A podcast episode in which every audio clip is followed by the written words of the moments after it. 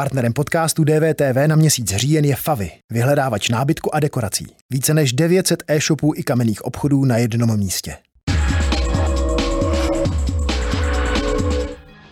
Peklo pro ženy, jedno z hlavních hesel, se kterými v polských ulicích protestují desítky tisíc lidí proti rozhodnutí ústavního soudu. Interrupce v Polsku mají být podle něj vyhrazené ženám, které odtěhotněly v důsledku znásilnění nebo incestu.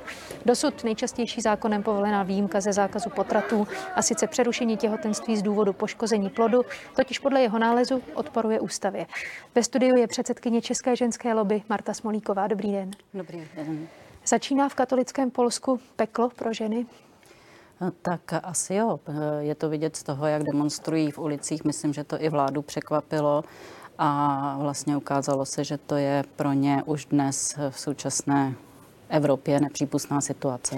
S rozhodnutím ústavního soudu podle portálu Gazety Wyborczy nesouhlasí 73% Poláků, 14 lidí na něj nemá názor, pouhých 13% s ním souhlasí. Na mnoha místech v Polsku tedy protestovali nebo stávkovali desítky tisíc lidí. Mají šanci něco změnit? Tak kdyby tomu nevěřili, tak neprotestují samozřejmě. To by ten protest nedává žádný smysl. Asi ta touha změnit to je a zároveň také na to upozornit, že nelze takto vycházet katolické církvi vstříc, protože ty zájmy... Ale tohle je rozhodnutí ústavního soudu, nikoli katolické církve. Ano, ale bylo to učiněno po dohodě tedy premiéra nejprve za podporu vstup do Evropské unie u premiéra Mazověckého a dneska vlastně premiér Kaczyńský tím splnil slib tedy vlády vyjít katolické církvi vstříc ještě se zpřísněním tedy té potratové politiky. Komentář bývalého polského premiéra Donalda Tuska. Vrhnout se na téma potratů a vyrobit rozsudek pseudotribunálu uprostřed zuřící pandemie je více než cynismus, je to politická zlovolnost. Jinými slovy, i podle vás je ten verdikt odrazem politické objednávky? Tak je to politická dohoda. Je vidět, že katolická církev stále v Polsku má velké slovo a asi podpora politiků ze strany katolické církve je vyvažováno právě tímto rozhodnutím. Podobně to potom vidíme třeba i v jiných zemích, kde ty konzervativní kruhy, které třeba už nejsou tak spojeny přímo s katolickou církví, ovlivní politiku. Vidíme to dnes.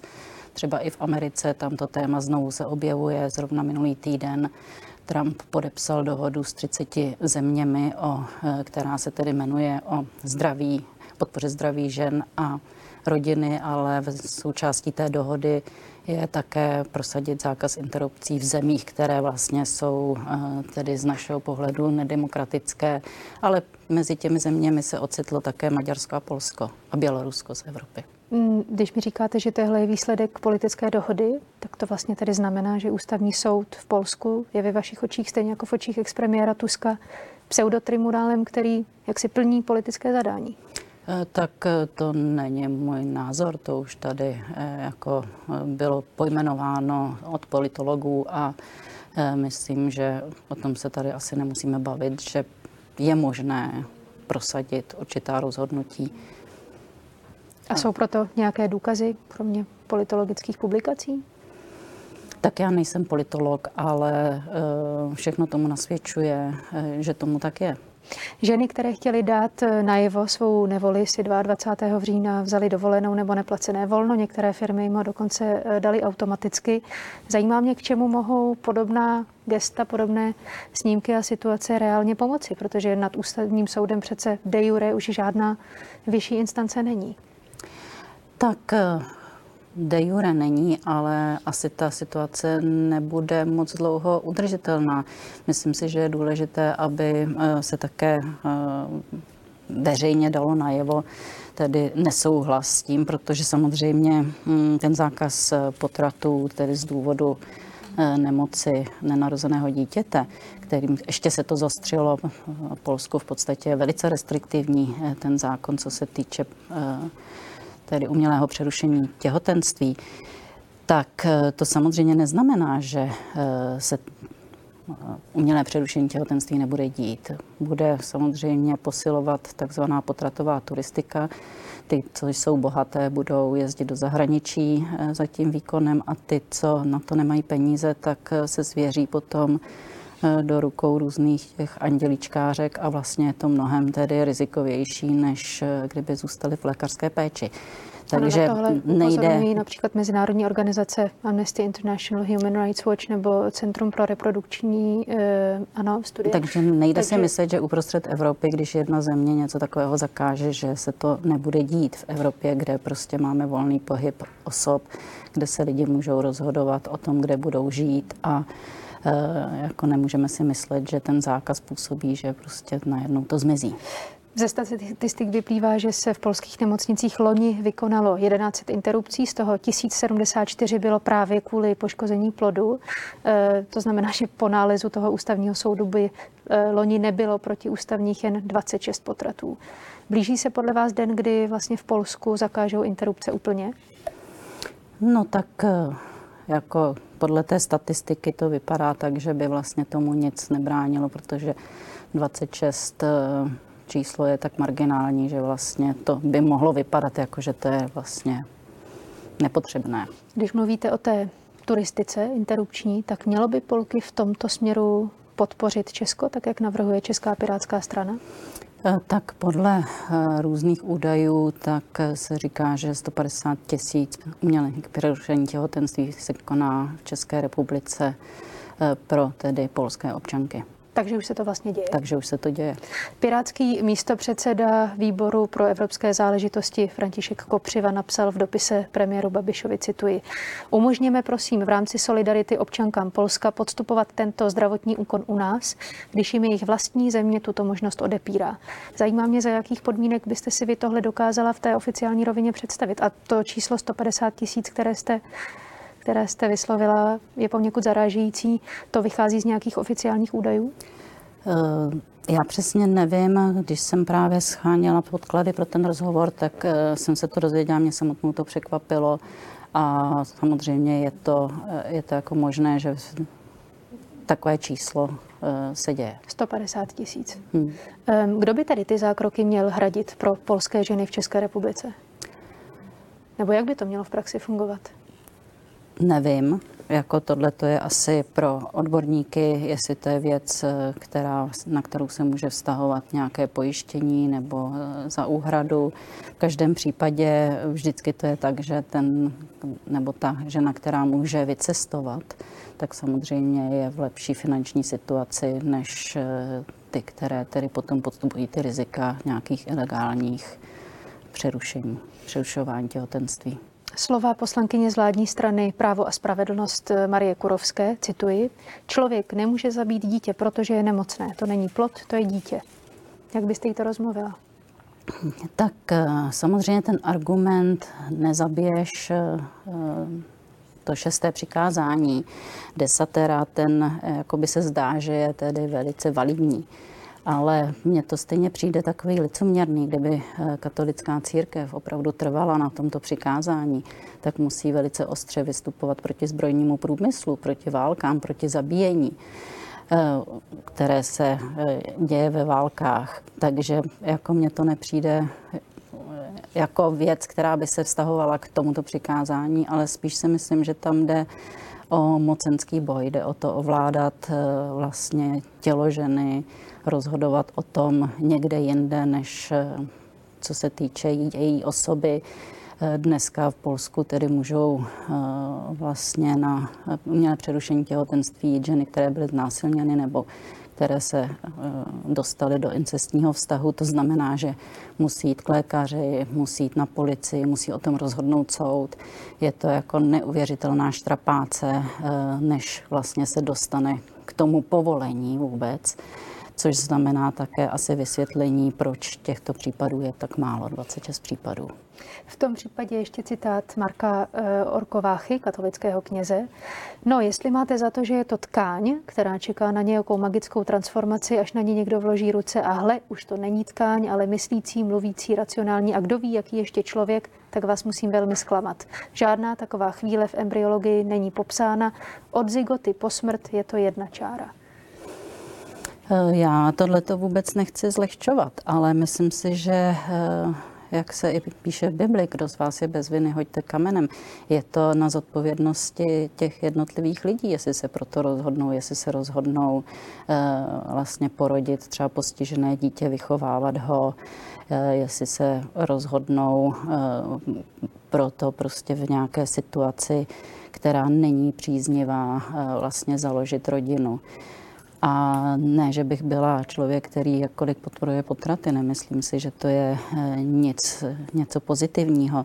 Na druhou stranu zase nelze tolerovat takovouto bigotnost, a to navíc v zemi, která ještě odmítá sexuální výchovu, pro kterou vlastně celé to téma sexuality, rození dětí, postavení ženy, je jeden velký takový motiv, jakým způsobem vlastně tu ženu držet trošku jako, když to řeknu, na uzdě, protože vlastně se jí nedává to právo rozhodovat o sobě, o svém těle, o své rodině, a to si myslím, že jako je špatně.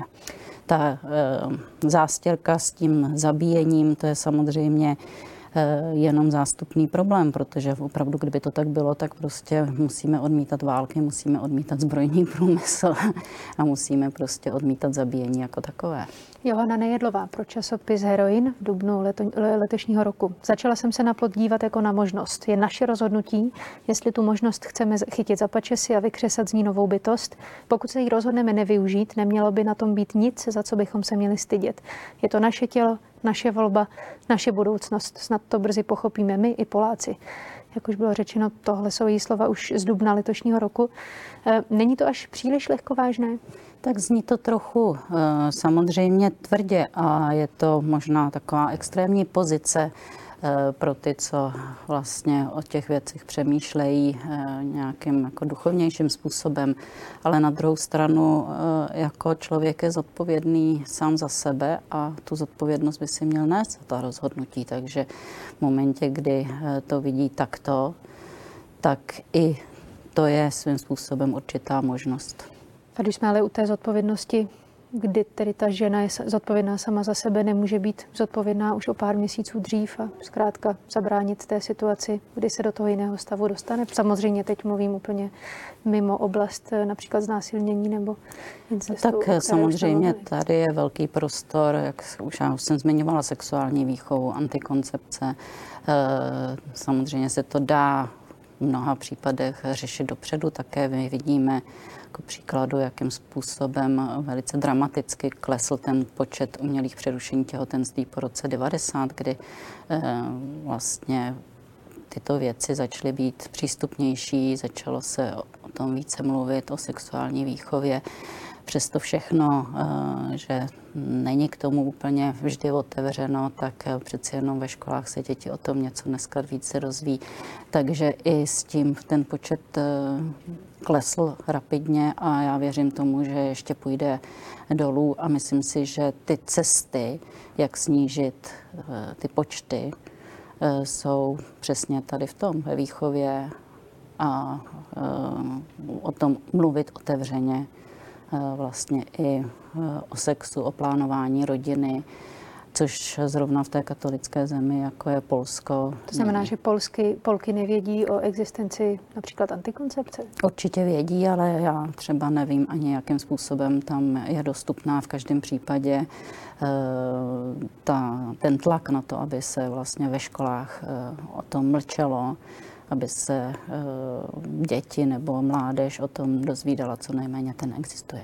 Ještě jednou Marek Orkovácha, úryvek z rozhovoru pro E15 z dubna 2018. Situace v Irsku a Polsku zdá se mi silným vzkazem zbytku Evropy. Tyhle dva národy se ptají, jestli bychom do našich úvah o lidských právech také neměli přizvat to dítě. Neměli? Tak samozřejmě můžeme, ale teď je otázka jako... Kdo potom vlastně za tu ženu tedy rozhoduje? Jestli vůbec ona může jako rozhodovat sama o sobě, protože teď, jak jsem říkala, tak v Polsku v podstatě je ta situace, že o tom rozhoduje tedy policie, lékaři a soudy. Já vlastně rozumím tomu, že žijeme ve 21. století, jako ženy máme za sebou té jaksi demokratické části světa úspěšné období emancipace. Ženská práva jsou ve svobodném světě samozřejmostí, ale přesto se ptám na to, proč mají být ta naše, to znamená ženská práva, automaticky nadřazená právům toho dítěte nebo plodu, podle vás?